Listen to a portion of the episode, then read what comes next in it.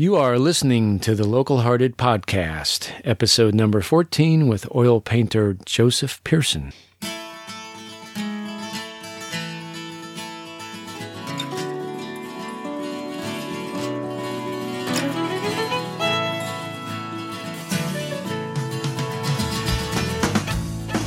Welcome to the Local Hearted Podcast. I'm Meredith Adler, and I am your host. Join me as we get to know the people who create the wide variety of art in Asheville and in the mountain counties of western North Carolina. We'll also talk with some of the people who create opportunities for our local artists and help them shine.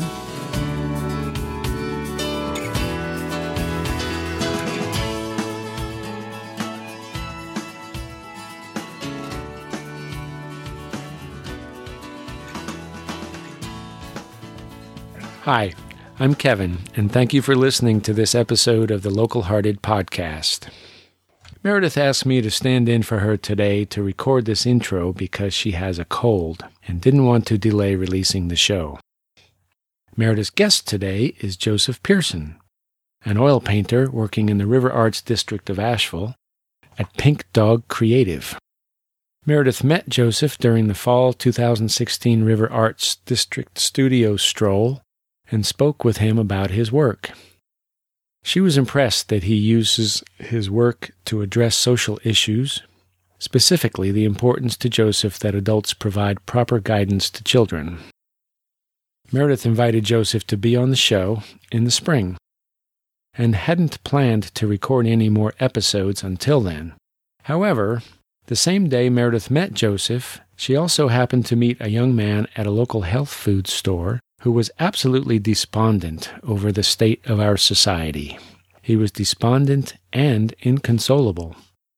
Meredith could not shake the connection of meeting both Joseph and this upset young man on the same day, so she asked Joseph to be interviewed sooner than later. Meredith is very appreciative that Joseph said yes, and she's happy to present this interview to you today.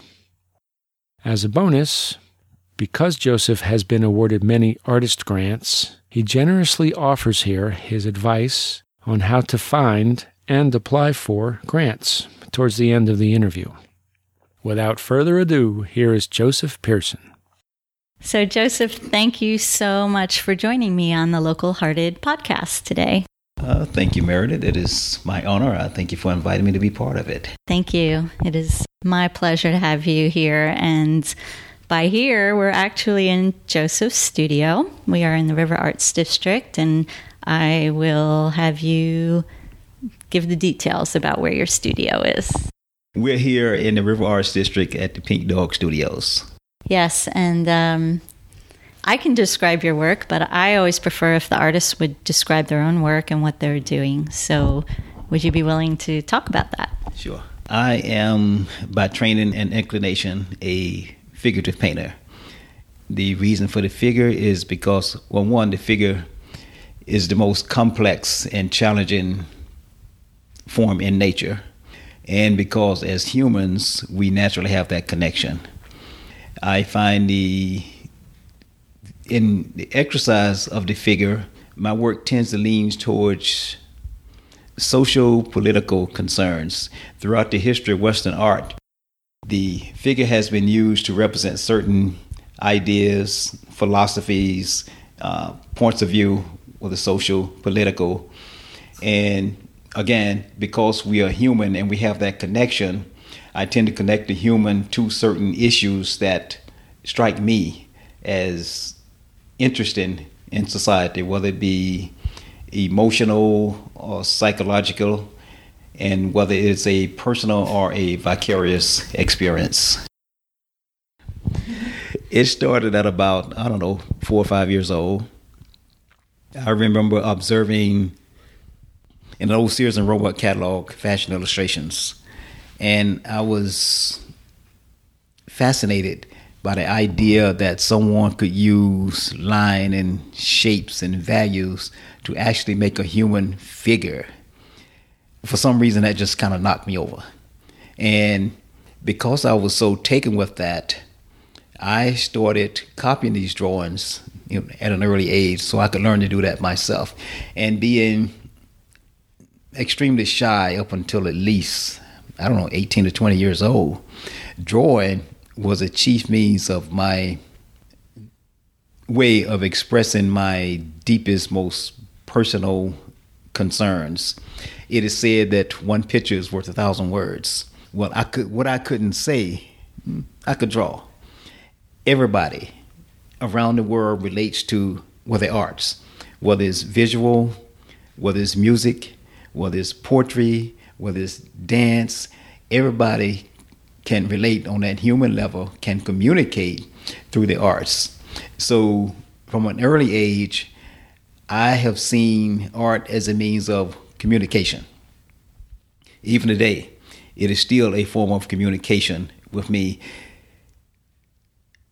Art for art's sake, all art is important in any form, no matter who does it, no matter what level, is important. But art for art's sake, for me, is like talking to hear myself talking. I can paint whatever, it doesn't matter because of the training. But unless I'm saying something that has meaning and substance to me on a personal level, then I'm I'm talking to hear myself talking. If I'm going to invest the time and energy and the materials and cost of materials to produce a painting that's going to take me uh, up to a couple of weeks or longer, it makes sense to me to invest that time and resources in saying something that I feel it certainly has uh, substance and emotional, psychological meaning, and preferably some social, political connection for myself and hopefully those of like mind will connect with that. Even if they don't fully understand what I'm trying to say, and it's not important that they do, I want everybody to bring their own perspective to the work. What I present out here is just my opinion, it's just my perception, my interpretation of my perceptions of what I'm sensing that's going on in, in the world and in society. And hopefully I present it in such a way as to at least draw attention and interest to a point where it may folks stop and think for a second at least about what's going on in our immediate environment. We, my wife and I, every now and then look at these, I think it's a Netflix series that goes back to the 60s and 70s and all that was going on during that during that time frame. And I look at this and I'm like, wow, this was going on then. I mean, there was a lot going on all over the country, but because I was so wrapped up in my own little part of what was going on, I didn't see the big picture. So, what I'm doing in my work is causing folks to stop for a second and just freeze frame a little bit of what is going on out of everything that is going on in the world. And hopefully, depending on the social political statement that I'm trying to make, it will cause folks to act, to do whatever they can to affect or enact whatever positive changes that they feel that they can make to make society better. Thank you very much. That was an awesome explanation.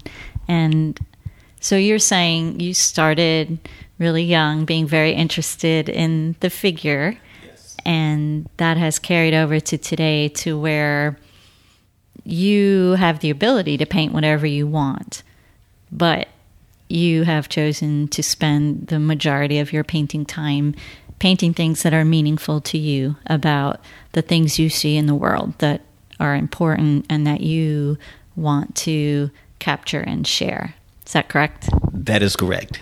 That was kind of a long answer to a short question, but yes, that is correct. Okay, thank you. So let's dive in and um, let's talk about some of these works and what they mean to you and your inspirations. Well, looking around the room, the figure of this little girl holding a flag, makeshift flag, actually is out of cardboard. The writing on it says, We'll work for food. This idea came about several years ago. Again, I, I draw inspiration from what I perceive is going on in society and that uh, really attaches to me psychologically and emotionally.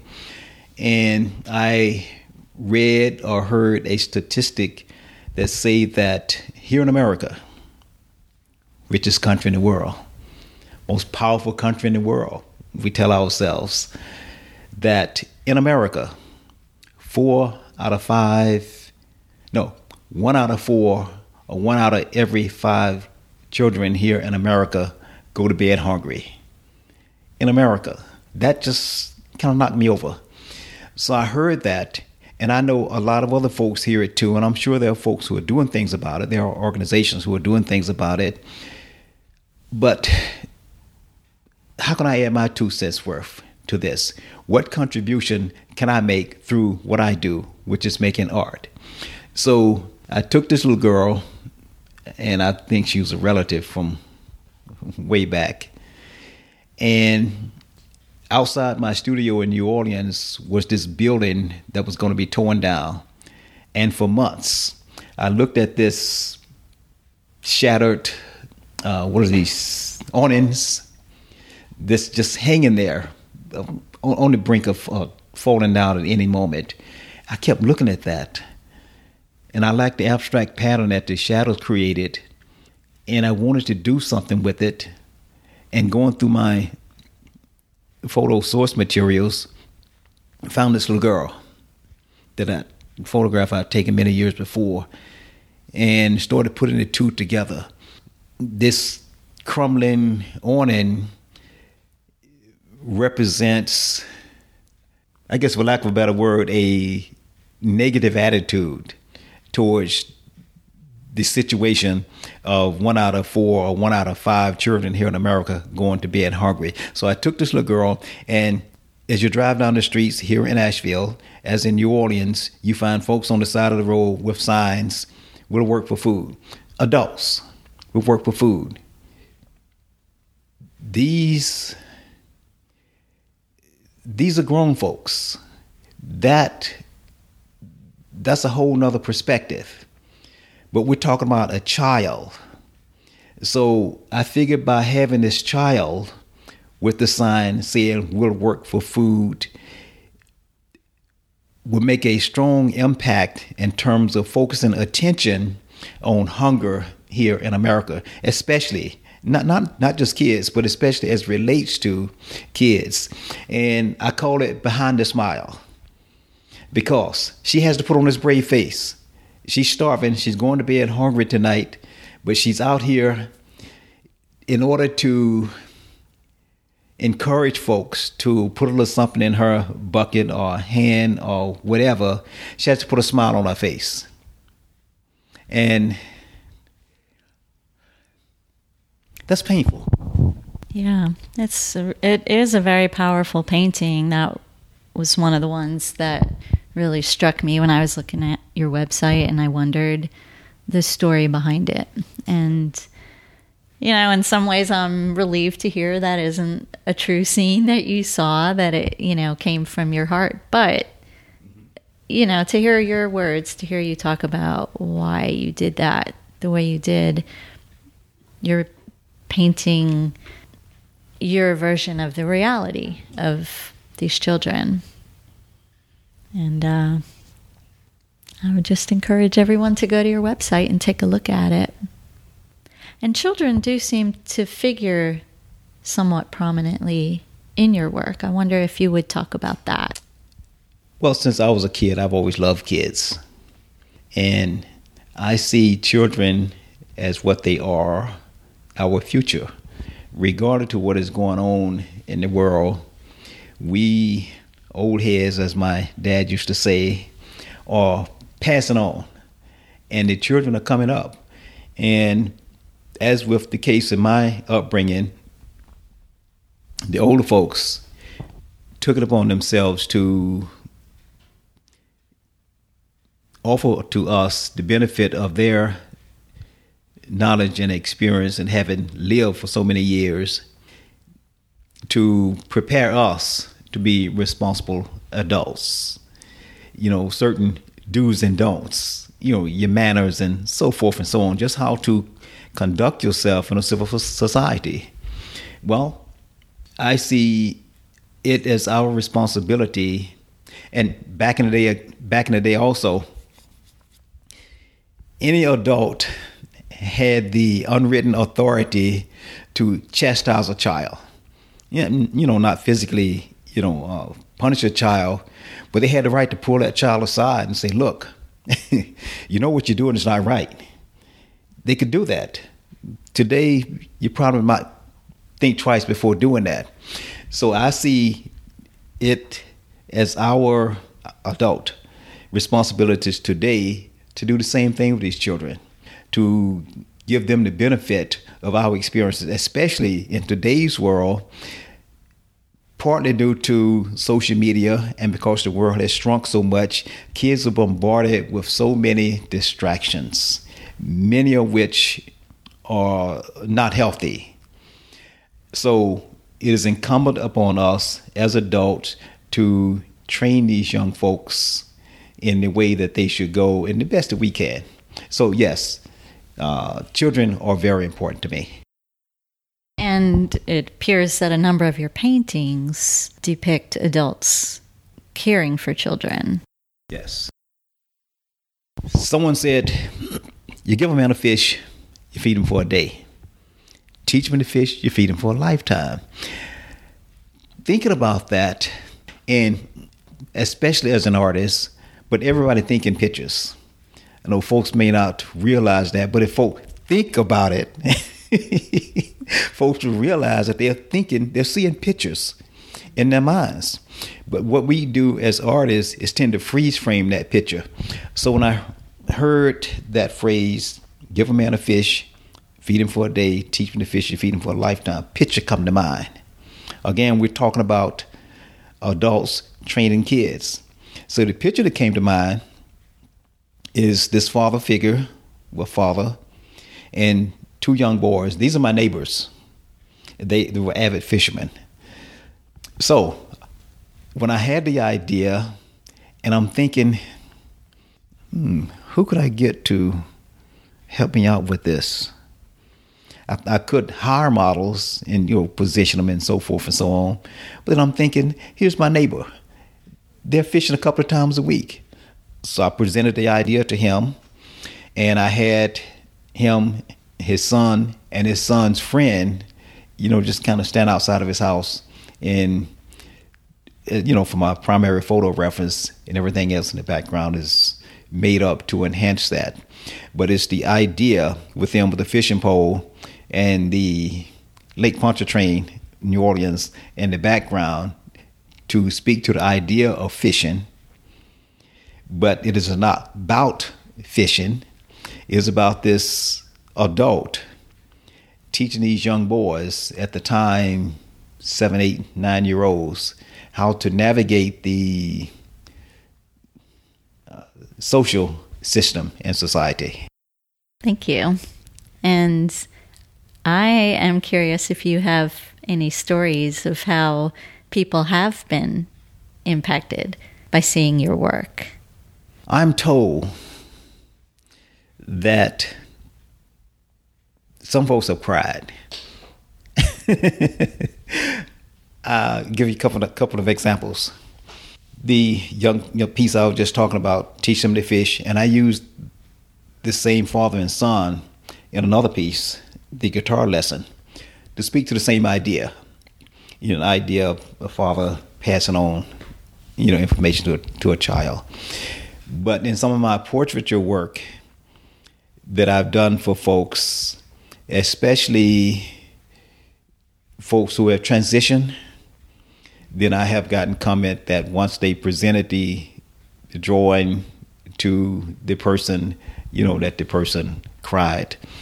I had a painting a large painting called Scales of Unequal Justice that painting represented, and to give you a brief description of it, it's a large piece, four by five, of a figure on a cross, makeshift cross. She's partially draped. It's the the the figure is positioned to represent the Christ on the cross, and the cross itself represents a form of persecution. And in one hand, she has a hammer representing labor. In the other hand, she has 80% of a dollar bill. And in the background is a abstracted American flag and two dimes representing, you know, 20 cents. The idea is that this is intended to speak to racial, economic, and gender bias in America. And it crosses a uh, discrimination is a form of persecution. Now, lady come in, and I was telling her this story, and I had my back turned to her, and when I turned around, she was crying, and I'm like, okay, what the heck did I say? I mean, it's the same story that I I give everybody who walks in here, and she didn't say much. So they left, and several days later, I got an email from them saying how moved they were, you know, about the piece, and so that piece kind of resonated with her, you know, on that emotional level. I guess anytime one of your pieces inspires that kind of reaction, you might know you're on the right track. Absolutely. Because I did this piece several years ago and I did it large deliberately to for the impact that it would have. But it was a personal piece. I didn't expect many folks to connect to it or relate to it, and a lot of folks who walked into my studio in New Orleans would kind of see it and pass by it. They might show an inkling of curiosity, but not enough to get into it. So when this lady came in and gave me this reaction, it was like it was emotional for me too, because as I said earlier, you know, uh, the work has deep psychological and emotional meaning to me. Otherwise, I'm talking to hear myself talking. So when someone comes in, if if it's just one person who comes in and gets it, that means a lot, and that sometimes causes me to cry. to know that somebody got you, got it, and had an impact, and that uh, you were talking to somebody else, not just yourself. Exactly. I realize that we live in a world where we live in, in an in an entertainment society. Sports dominate, you know, music videos, movies, it's all entertainment. And we fill a lot of our time with entertainment. Folks spend a lot of time uh, tweeting, and Facebooking, and whatever else that folks are doing that I don't do. And all of that's important. But there is a lot of serious issues going on in society, and I don't expect folks to bombard themselves with you know serious stuff all the time. It'll drive you crazy. What I'm trying to do, and what I do, is just take a little piece of that and cause folks to pause for a minute out of their busy schedule and add to their busy repertoire this little bit of serious attention to a serious matter and see what difference we can make because I think we're all here to make a difference. You know, we could go through life all happy and full of partying and come to the end of a, I don't know, 65, 50, 70, 80, 90 years. And then the question in my mind would be, hmm, what have I done to make a positive impact on somebody else's life? What am I leaving behind? What am I leaving behind? What kind of contribution have I made? Hopefully, I'm doing that not only visually through my art, but just in the way that I interact with folks on a daily basis. Yeah, it sounds like your art is a reflection of your life and how you are with people. Well, that brings me to a point or a question. I'm not sure how I'm going to put this, but that painting you were talking about behind the smile, uh, we're talking about the painting of the young girl holding the flag that says we'll work for food. Certainly a heartbreaking scene. However, you have painted it. I want to ask you about your choice of colors because you have made a heartbreaking scene so strikingly beautiful. I wonder if you would talk about, and it's not just that painting. I mean, you have quite the use of color. So I wonder if you would talk about that. Wisdom. Training, education is like medicine. Nobody likes to take medicine. Even though it's good for us, we do not like to take medicine.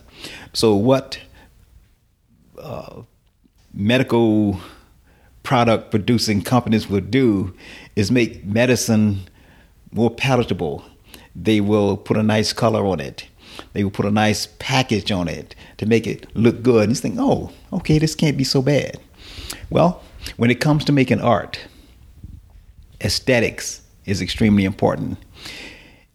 This same piece could be painted in a much more, I guess, emotionally, realistically devastating way to really talk about the impact of this. But then it's going to turn a lot of folks off because that's painful. But by employing the principles of painting and creating an aesthetically pleasing work of art, first off, to make this statement, then it tends to draw folks in. They see the colors, they are attracted to the design. Now, okay, what's he saying here? I got him in. Now, let's have the conversation. Oh, this little what, what is that on that little girl's sign? We'll work for food. Well, what does that mean? So now dialogue has been started, and that started with the aesthetics, the colors, and the composition to draw folks in. I see. So you could have painted a very difficult subject with somber colors that would have been in keeping with your subject, but instead you chose to draw us in with a beautiful painting so that maybe perhaps more people would be drawn in and more people will receive your message that way. Absolutely correct. And then, you know, I'm thinking as a professional artist, commercialism is important. Someone, even though I'm making a statement about a serious issue in society, I want someone to buy this. And if they buy this, they're going to hang this on their wall. If they hang it on the wall, this is what they have to look at every day. I do not want a depressing scene in somebody's not that not one that I made in someone's face every day. I want them to see this, recognize the seriousness of the issue, but at the same time get some pleasure out of the aesthetics that is a good painting to start with. Yeah, I could see that, and I again encourage people check out this painting. The colors are really, really striking. I don't know if I've ever seen a painting with colors quite like that. Purple is my favorite color. Uh huh. I'm wondering about other paintings I see in here and your use of color. I'm looking at the Grooming the Future, and I wonder if you would talk about that painting and if there's some significance to the colors. well, and of course, folks will see this if, when they go to the website. And uh, behind the smile, the piece we were just talking about, there, there's a lot of purple mauve, as some folks would call it. Well, muted purples in the piece. Purple just happened to be my favorite color, and because it is, it kind of subconsciously, you know, sneak into a lot of my work. This piece, Grooming the Future, again, we're going back to talking about adults training young folks. And I guess I tend to dwell on that so much because it's what I grew up with. You know, old folks, the old heads, as my dad would call them, just they took it upon themselves to give us uh, life enhancing advice. Whether we wanted it or not, they gave it to us. Grooming the future. Traditionally, the barbershop and the beauty parlor in most communities is when is where information is disseminated. You go to the barbershop and you get the the 411 on what's going on in the community. You know, the gossip. Child, you know that that boy's back in jail. I, I told him he, he, he should have washed himself and well, you know, that kind of stuff. Well, grooming the future here, and at the time, that if you notice there's graffiti in the background. I'm talking about an older generation, again, passing on life skills to a younger generation.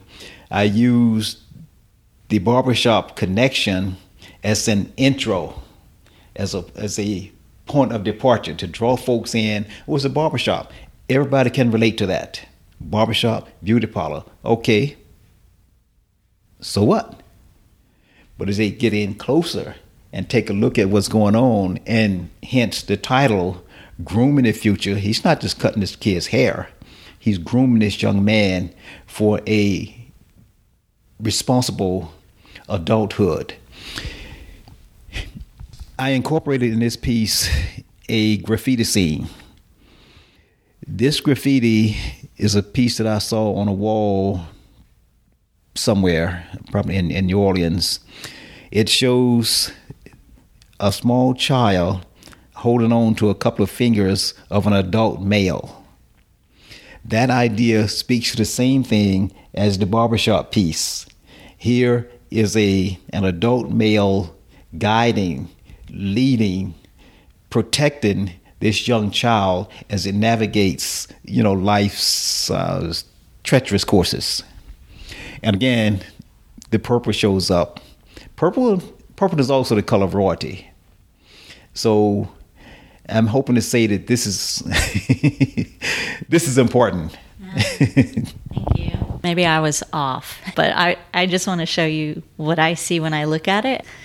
When I look at that piece, besides the emotional impact of what you talked about is going on, to me, I know they're not the only colors, but I'm seeing red, white, and blue. And I wondered if that was purposeful. Hadn't thought about it. I, when I spoke to my friends, again, it's the father son piece. This is not the father here in the, in the barber piece, that is his son. I told him what I was thinking and to ask if he would send me, you know, photo references, you know, of his sons that I might do this piece. And he sent this piece, and it has happened to include these colors. And I kind of raised them up a little bit, you know, kind of toned them down where they needed to be toned down and enhanced colors where they needed to be enhanced a little bit in order to, you know, balance the composition and make it interesting. But again, I like that you saw something else in that because the work is not one dimensional. Mm-hmm. You know, this is just my perspective at this time. Now, if I were to do this again, I might have a whole different idea in mind and try to represent. I might use the same people, the same subject, but then I would be representing a different idea. So anytime somebody comes in and look at the work and see it from a whole different perspective, that just feeds my creative imagination. And I appreciate that. Yeah, you never know what someone will read into your work, do you? And that makes me feel validated what you said, that you see my response to your painting as valid. So thank you. That's an interesting point, too. In the art world at large, from what I have read and observed, we're talking about your major arts organization, big time galleries and auction houses, etc. The tendency is to make art elitist, that only certain folks are qualified to understand or relate to it. That's total garbage. Art is accessible to anybody and everybody with a mind, an open mind. And the fact that folks come into the studio and see something different in the work than what I originally started with is, I think, the way it should be. Because that means I'm connecting with them. I'm connecting with them from where they are and not trying to bring them to where I am. And it's just a connection. They don't have to fully understand my point of view. They don't have to fully embrace the point of view. But if they see something in it that they connect to and can take that with them, then I've done my work. Okay, so let me just say we took a little break and I told Joseph I thought he was doing a great job of talking about his work.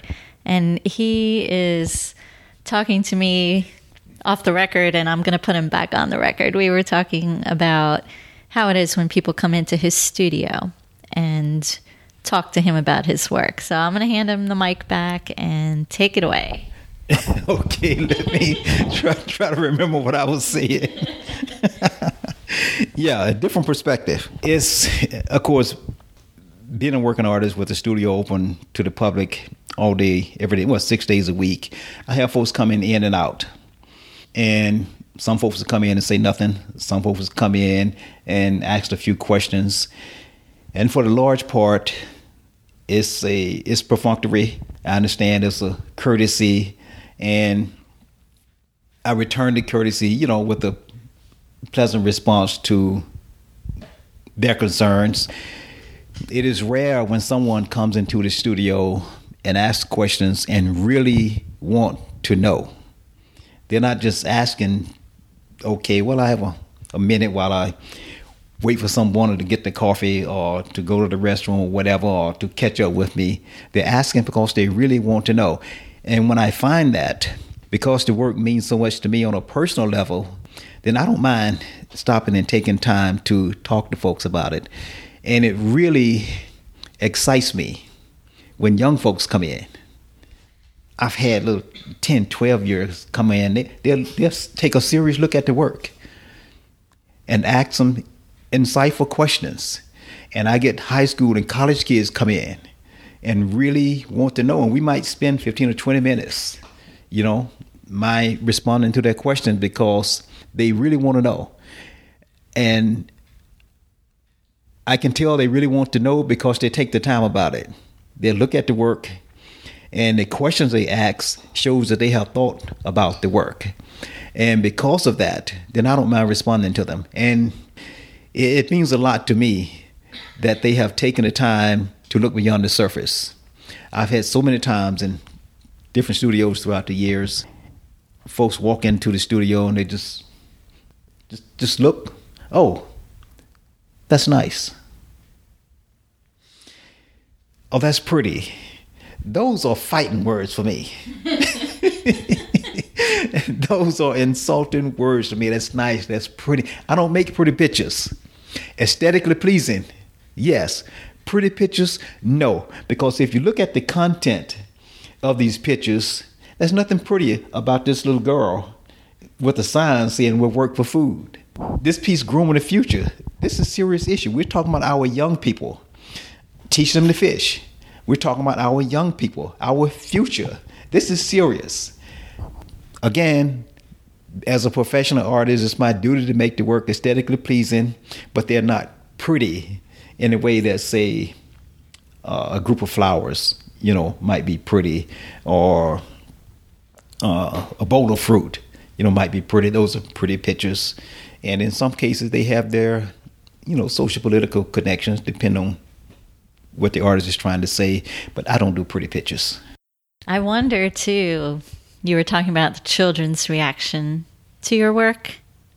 I think a lot of adults don't feel like they know how to talk about art with an artist. I wonder if that's part of it. Children are more uninhibited, and so maybe their reactions, they're more willing possibly to share them with you. I wonder if that's part of it. What do you think about that? I think that's part of it. I think children too respond more readily to a little prodding because I will ask them, you know, what do you think of this? And in most cases, kids don't hesitate to tell you what they think about something. And if I see that they're interested in particular, then I will ask them and the conversation starts rolling. And especially when I get a young person who comes in who is interested in art themselves. I mean, have a serious interest. That really excites me. The question they ask, they might ask me about my paint. They might ask me how do I mix this color, or they might ask me some technical question regarding the work, and we might talk about drawing and how important drawing is, and they might talk about their drawings. And I had a lady come in with a teenage son who was interested in art. He draws all the time, she tells me. And he, he was like myself very shy, had his ambitions, but reluctant to share that with some folks. Because I found, especially earlier years, eh, most folks didn't care. You're an artist. So what? Get a job. okay. But I was serious. And when this young man came in, and his mother did most of the talking, and she told me his story, and we started talking to him about his art and his interest in art school and so forth and so on. It reminded me of an experience that I had junior in college. Same attitude. We had a visiting professor come and from White Plains, New York. He was an illustrator and give a presentation. And at the time, I was thinking about going to art school. I had no idea where an art school was in the country. So at the end of his presentation, I pulled this man aside. His name was Charles Jefferson, and told him, as I said to this young man, about my interest in going to art school. He suggested three schools the Slade School of Drawing in London, the Art Institute of Chicago, the Art Students League in New York. Well, I'm a small town boy in a small town in South Mississippi. I wasn't about to go to London. That was out of the question. Too big. Mm-hmm. Chicago was cost prohibitive, so I ended up going to the Art Students League in New York by default. And fortunately, I was given a scholarship to go there. So when I heard this young man's story, I tried to be to him what Mr. Jefferson was to me. So I suggested to him, you know, several schools. I suggested to him to look for scholarships. You know, that they're out there. You know, look look for grants. They're available because I sensed that he was serious about his art, but didn't know how to go about it. And you know, his mother's doing the best she can, and fortunately, she was open to you know my suggestions and uh, offering that to him. So yes, I get students who, young people who come through like that, who are serious, and it means a lot to me to be able to share with them my experiences. Again, echoing these pieces, teaching the fish and grooming the future and the talk. Hmm, thank you. You're really passing it on when you get a chance, it sounds like. Passing it on. That's the key words. Passing it on.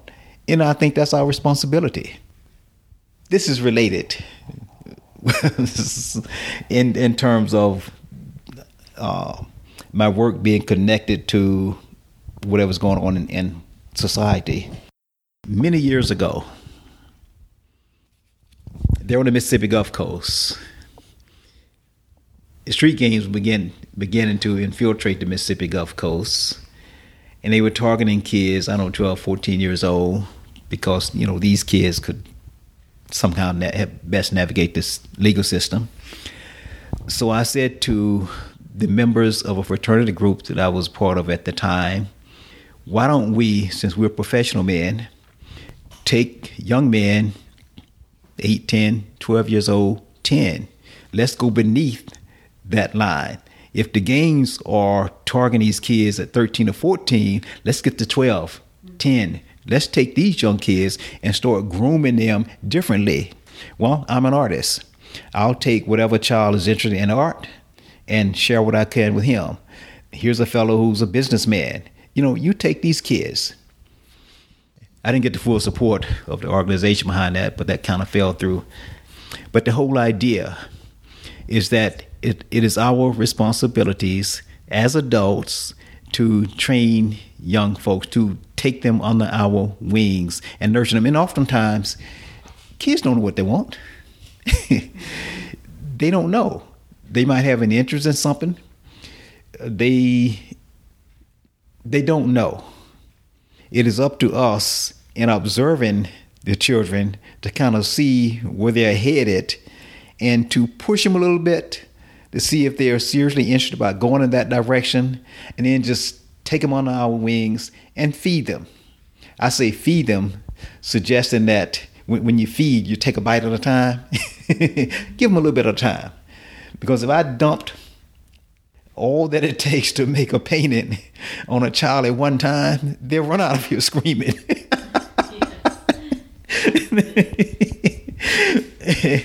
well, she didn't run away screaming, but she did stop talking to me.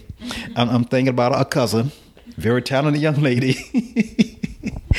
I met her, and oh, she was all excited about the arts, and she does good work. She's excited about the arts, and you know, wanted my advice and so forth. Well, I started telling her. And because she was excited about it, I got excited about it.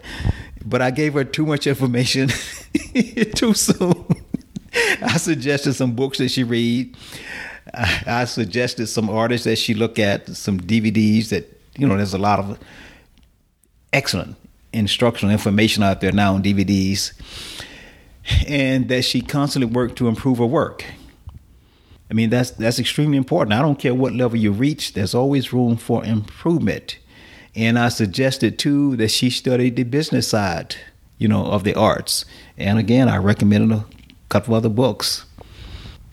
Well, I heard from her about three or so weeks ago. She had a piece of work accepted on uh, in some some show to tell me about it but that had been years since our conversation. I dumped the whole platter of food on her instead of feeding her one spoonful at a time. but it sounds like you didn't entirely scare her off from the art world. You um, mentioned the talk, which is actually the piece I asked you about when I met you during the studio stroll. And uh, I wonder if you could describe that one. I know the symbolism relates to everything you've already talked about. I wonder if you would just mention that because that is a different kind of work that you do. There are those who say art imitates life. And I'm sure there's a lot of truth in that. But for me, art is life.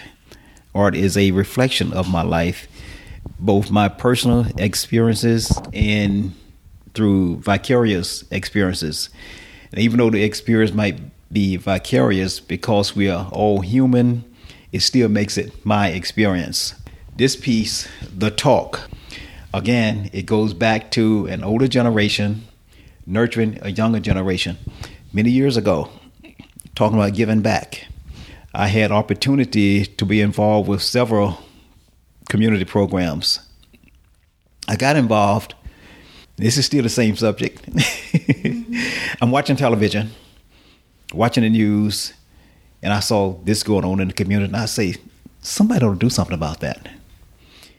And I watched the news. Somebody ought to do something about that. And I watched the news. Then I say, now, I would I would have done this. And then it finally hit me, well, why don't you do something? So I got involved. At the time, I lived on the Mississippi Gulf Coast. I got involved with the uh, Harrison County Family Court. I was uh, like a big brother, mentor. So I would take uh, these young men and just took them under my wing. You know, I take them to whatever they were interested in. They were interested in fishing, we go fishing.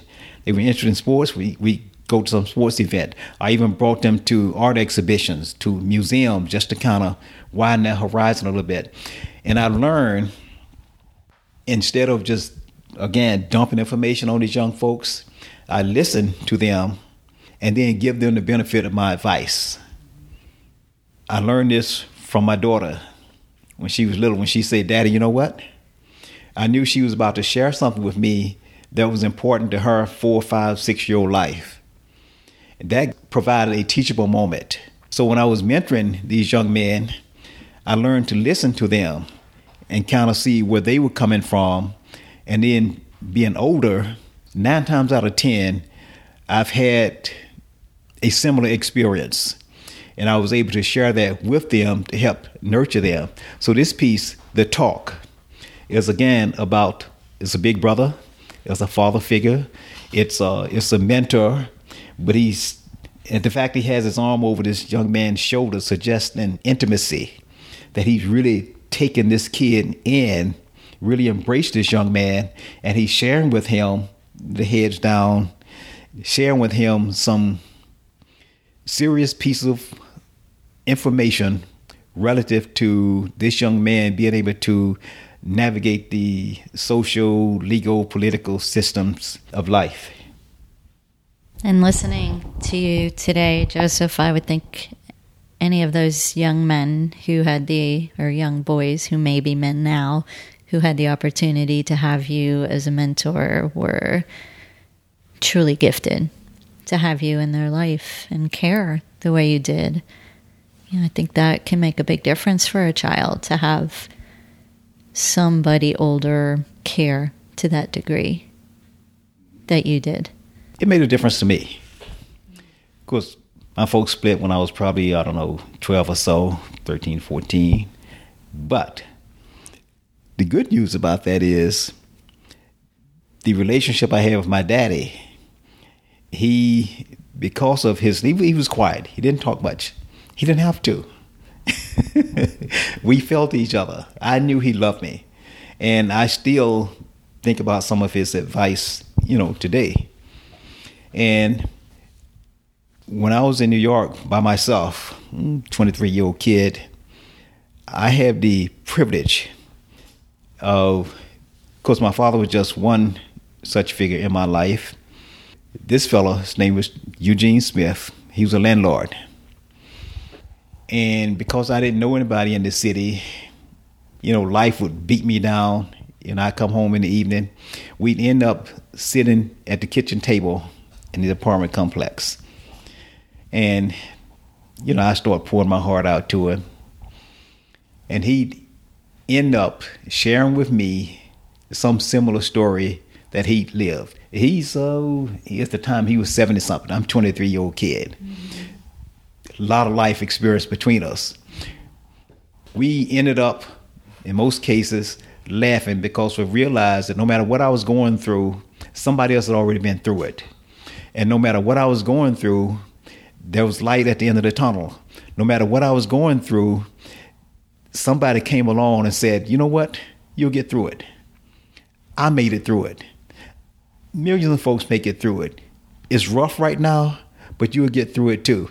And so, having all of these men in my life to take me under their wing and guide me through this treacherous social system, I feel like it is my responsibility to do the same thing for you know as many young people as I possibly can. And fortunately, a couple of the young men that I remember from back in the day, one of them ended up I heard he had gotten married, had a family. Uh, there was a pair of twins I worked with. They were interested in horses.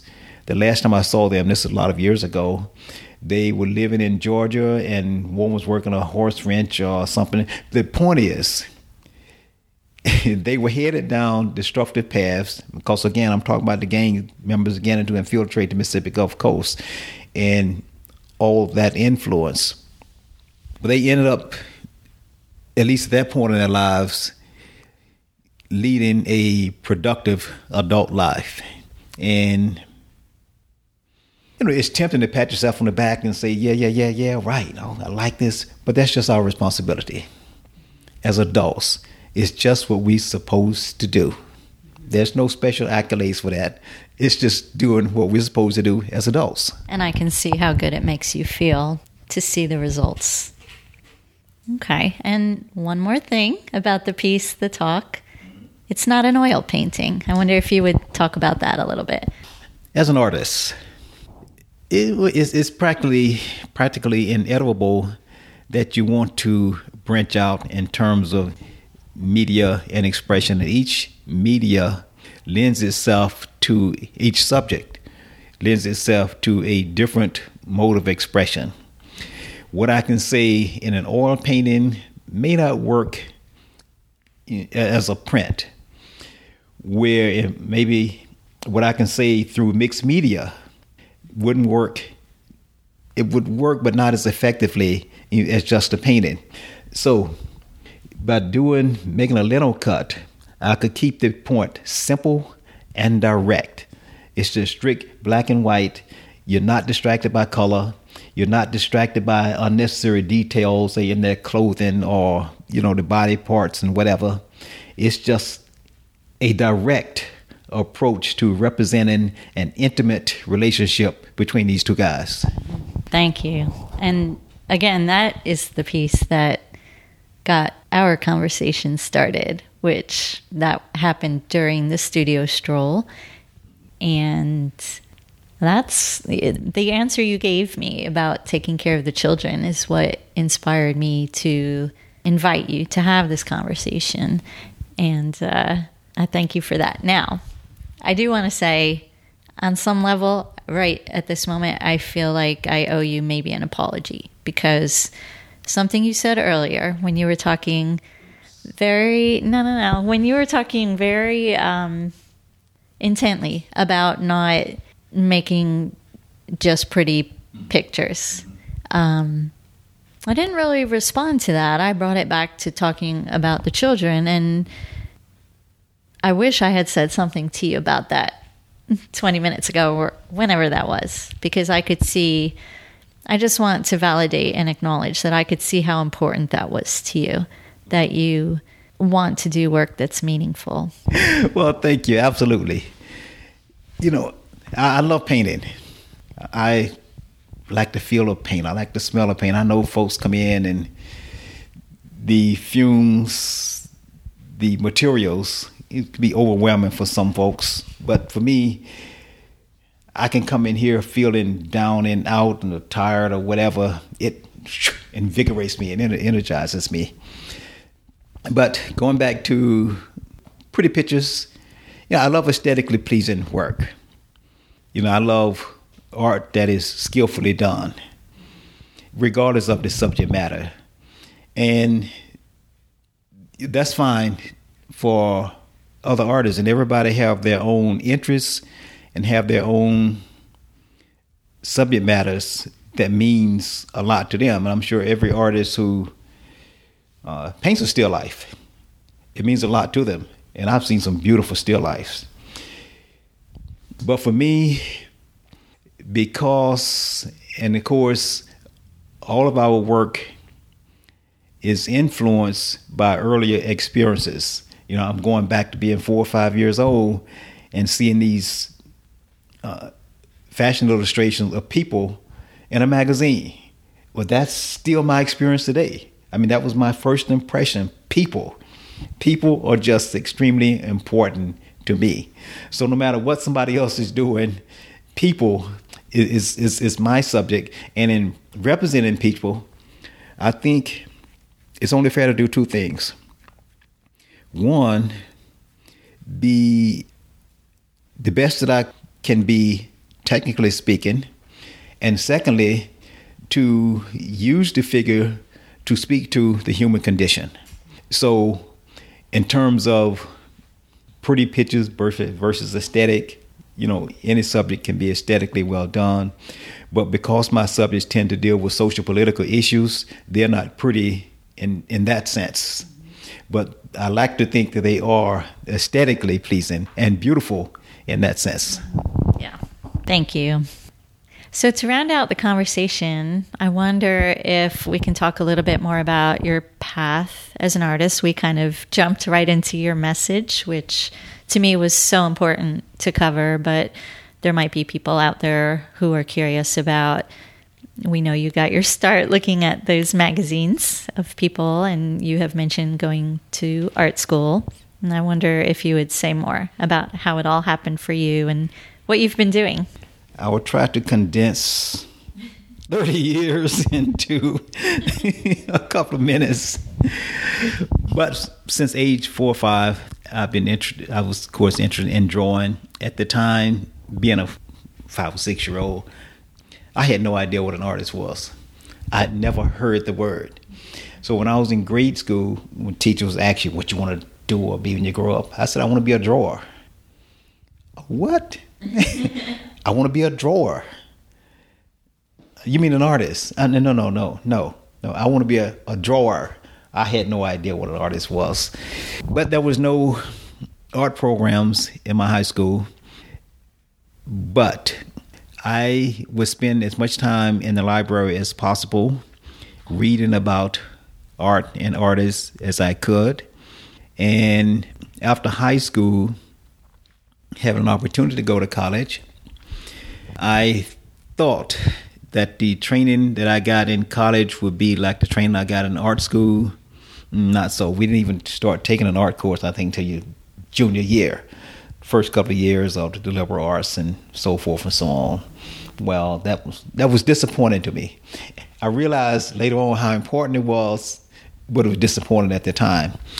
And it was during my junior year, of course, that I met Mr. Charles Jefferson, who told me about the various schools. So I decided that's what I'll do. Now, after college, to get money to go to school, I, of course, applied to teach in the public school system. I worked for a year, saved my money, off to New York. Anyway, my plan was to go to New York and do what I did in college work, work and go to school. While I was teaching in the school system, I shared with my students my plan, and they suggested I apply for a scholarship when I got to New York. And I brushed them off. I had, there was no way I was going to get a scholarship. But they were insistent, so I finally agreed. When I get to New York, and I proceeded to follow my plan of work and go to school. That's what I've done through high school. It's what I've done through college. I can do this. When I had a model, Claudia was her name, to suggest that I apply for a scholarship. And again, I him and hawed. So she kept pushing, so I finally did the application. So about a year went by and I hadn't heard anything. So I'm going about my business. I'm working and going to school.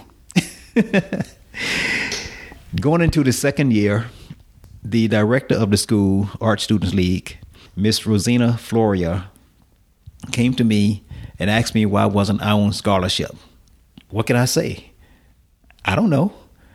I, you know, done the application. I hadn't heard anything. She says, "Well, I think I saw your name a few days ago. Let me check."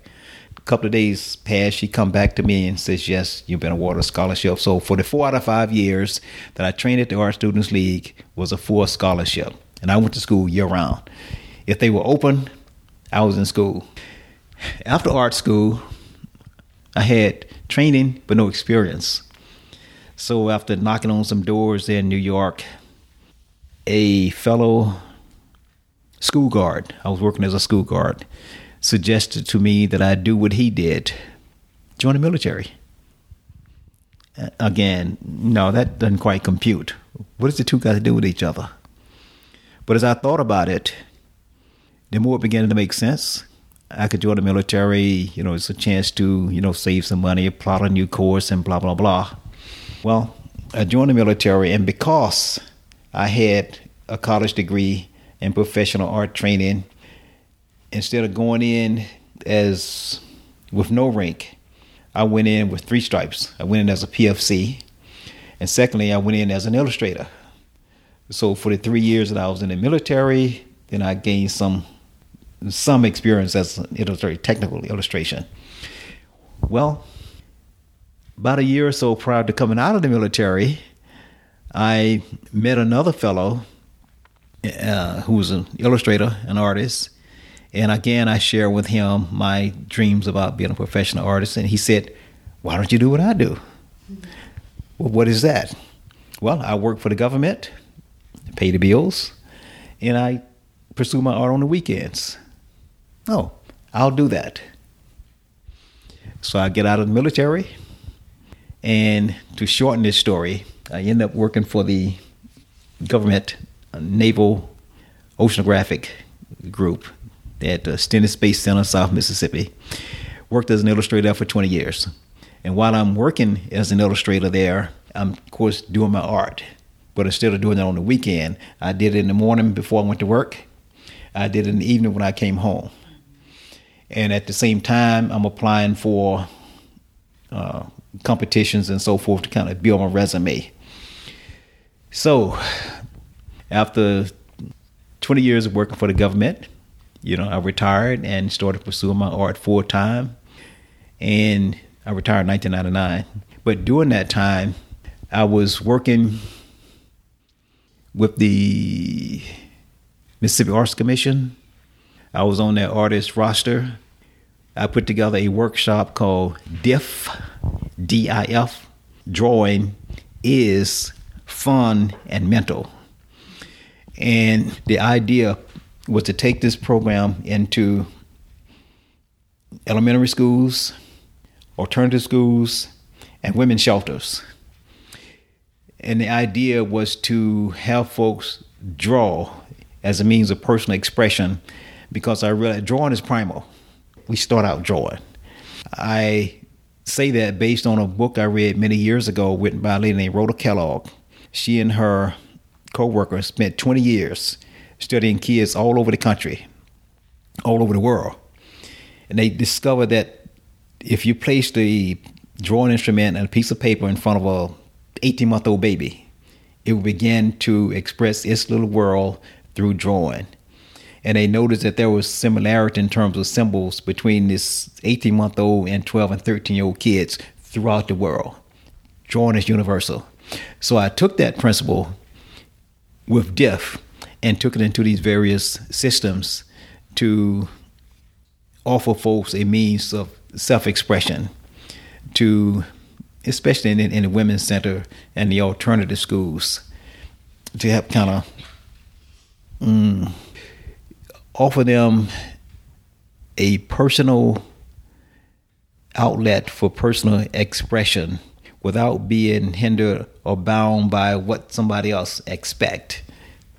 So, did that while I was working for Stennis, retired in 1999 to pursue the art full time. And since then, I have been awarded a international grant through the Pollock-Krasner Foundation twice, national grant through the Artist Fellowship of New York, and many regional grants in Louisiana and Mississippi. And of course, gotten a few commissions along the way, mainly portrait commissions. One of which was the former mayor of Alexandria, Louisiana, he and his wife. We lived there for three years after running from Hurricane Katrina. And while I was there, I had that the honor of painting them. So it's been a pretty straight path. And I'm expecting to continue and develop more so here in the Asheville, Carolina area. And what was your path to Asheville? What brought you here and what have you been how long have you been here? What have you been doing here? My wife was born here in Asheville. And about five years ago she started talking about retiring and coming home. And a year and a half ago we did just that. We bought a house just about a, a mile from here. And during one of our trips here is where I met Randy Shull, one half of the owners of the, the Pink Dog. And talked about moving here and needing studio space. And fortunately, when we moved here, this particular space, you know, was available. And since having been here, I've had a show here at the Pink Dog. Last year, we did a show called Perceptions, the Black Male Images of Dignity. It was designed to offset some of the negative press, you know, regarding black males at the time with all the shootings that was going on. So I've had that show and I've gotten a couple of pet portrait commissions. We have six cats. Uh, Asheville is an animal friendly city.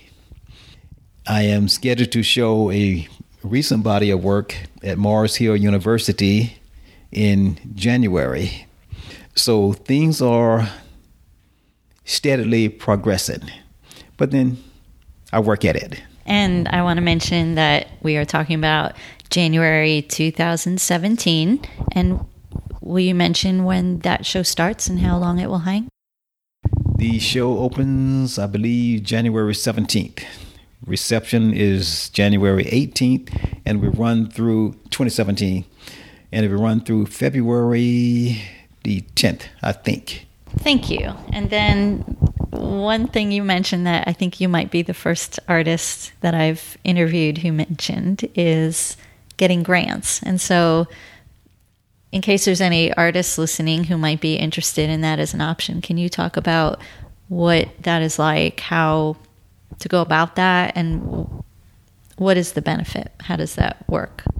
Before I retired, you know, even though I was working, you know, artists, we need money to produce the work. And sales don't come as often as we'd like them to. So, but we still have to produce the work. And upon research, I realized there are organizations out there, grant making organizations, just for artists and they come in different forms. There's some organizations just for photography and some for sculptors, some for visual artists, and so forth. So I started researching. And I was familiar at the time because I worked with the Mississippi Arts Commission about their annual fellowship. So I applied. I applied for about five years and got rejected. Five years. I'm, I'm like, wait a minute. Wait a minute a couple of these years, the panel agreed to giving me the award, but the Arts Commission heads denied it. So I had a meeting with them to find out why.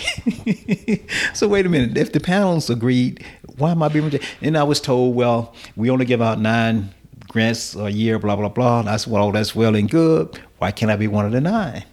Well, we had a right to ask for uh, a copy of the panelists' decision, what they look for. Well, what I was missing in my applications was that my images weren't matching my verbiage. For example, I'm talking about, say, this behind the smile. I might talk about it, but then I might send an image of this one because they said send 10 images. Well, I just sent 10 images. So that bell finally connected. Plus, it was a good learning experience because I learned how to refine the grant process. And I learned several things. One, pay close attention to the mission statement. The mission statement tells you what the organization is looking for. Echo that back to them. Secondly, the deadline. You could have the finest grant in the world, but if you miss the deadline, that's it. you missed the deadline. You don't. They don't say, "Oh, I'm sorry." That's it. You missed it. And the third thing is to write, read, rewrite. Write, read, rewrite. Give yourself enough time to do this over a period of weeks if you have weeks, or months if you have months.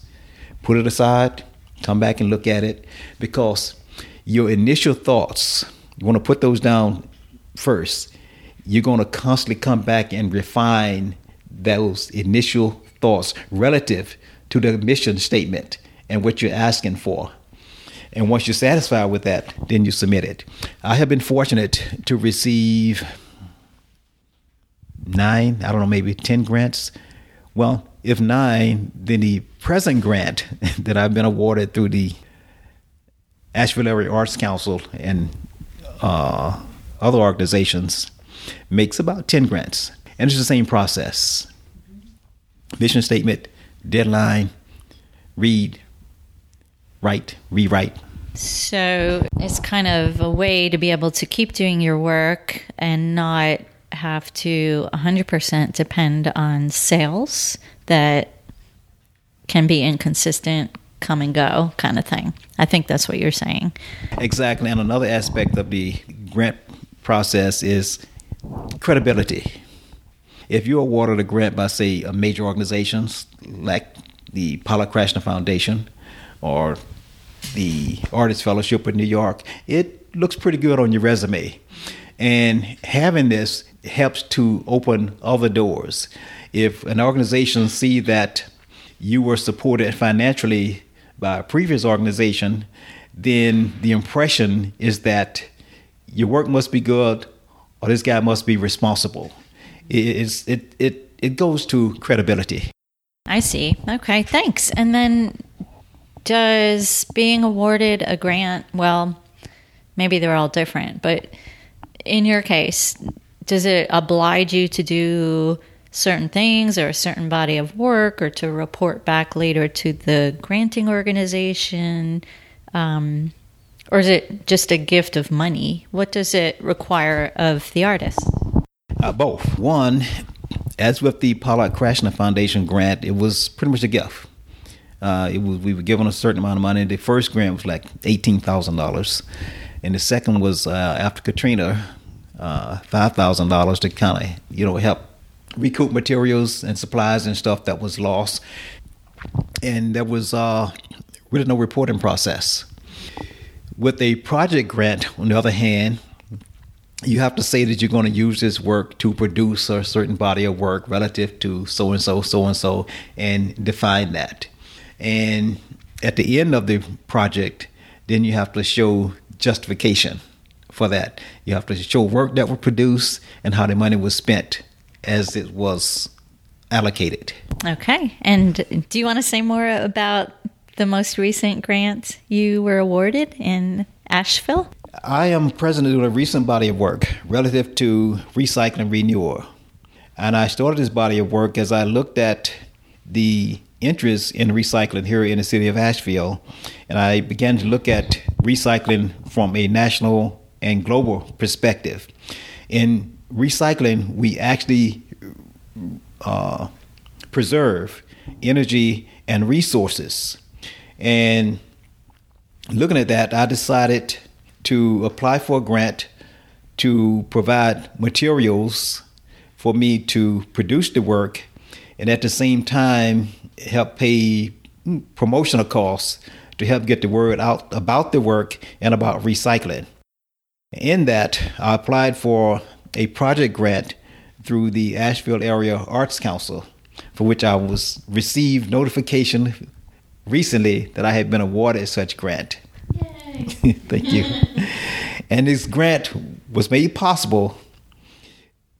It's supported by the North Carolina Arts Council, which is a division of the Cultural Resources, a state agency funding local arts organizations in Buncombe, Madison, Mitchell, and Yancey counties, as well as Avery counties. And we are very appreciative to that Arts Council for honoring you with this award, this grant. Thank you. Yes. Okay, so I know you're probably getting tired. Um, how? There's another question once once it's all over. So. Okay. How would you recommend then if there are any artists listening that have never done the grant process and are interested in pursuing how what is the ground floor for even knowing where to look? Fortunately, you have the internet. Google Google grants for artists. You'll get any number of organizations that comes up.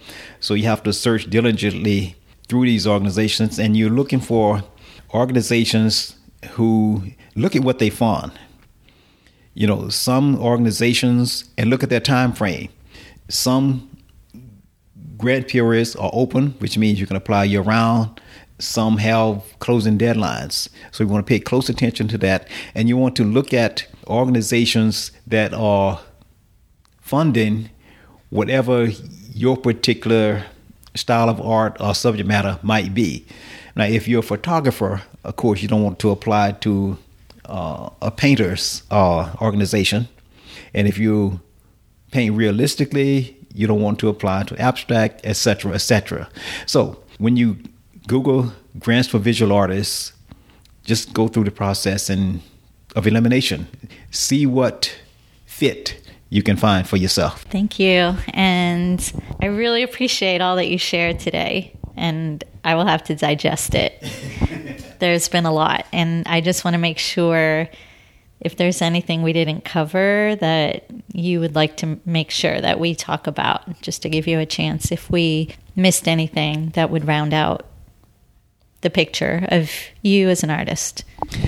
I think we pretty much covered my whole life. We started at four or five years old, and we come up today.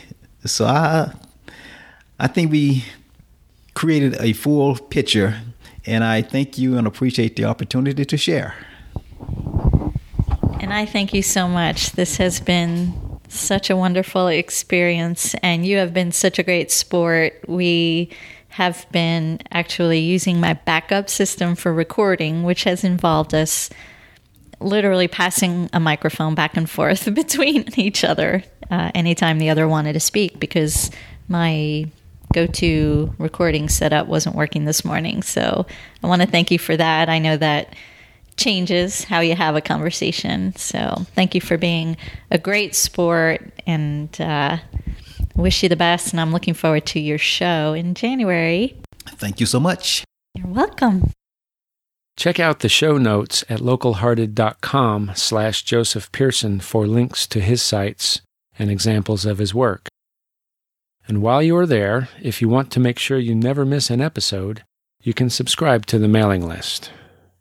Joseph's show at Mars Hill University runs from January 18th to February 10th 2017, with an opening reception on January 18th from 6 to 8 p.m. The exhibit will be held in the Moore Fine Arts Building at 79 Cascade Street in Mars Hill. We hope some of you can make it out to see the work in person. Joseph's show is supported by the North Carolina Arts Council, a division of the Department of Cultural Resources a state agency with funding from local arts councils in Buncombe, Madison, Mitchell, and Yancey counties, and with support from Avery County. Thank you again for listening to this episode of the Local Hearted Podcast. The podcast's theme music, Learning to Fly, is courtesy of and copyrighted by Jamie Noter Thomas.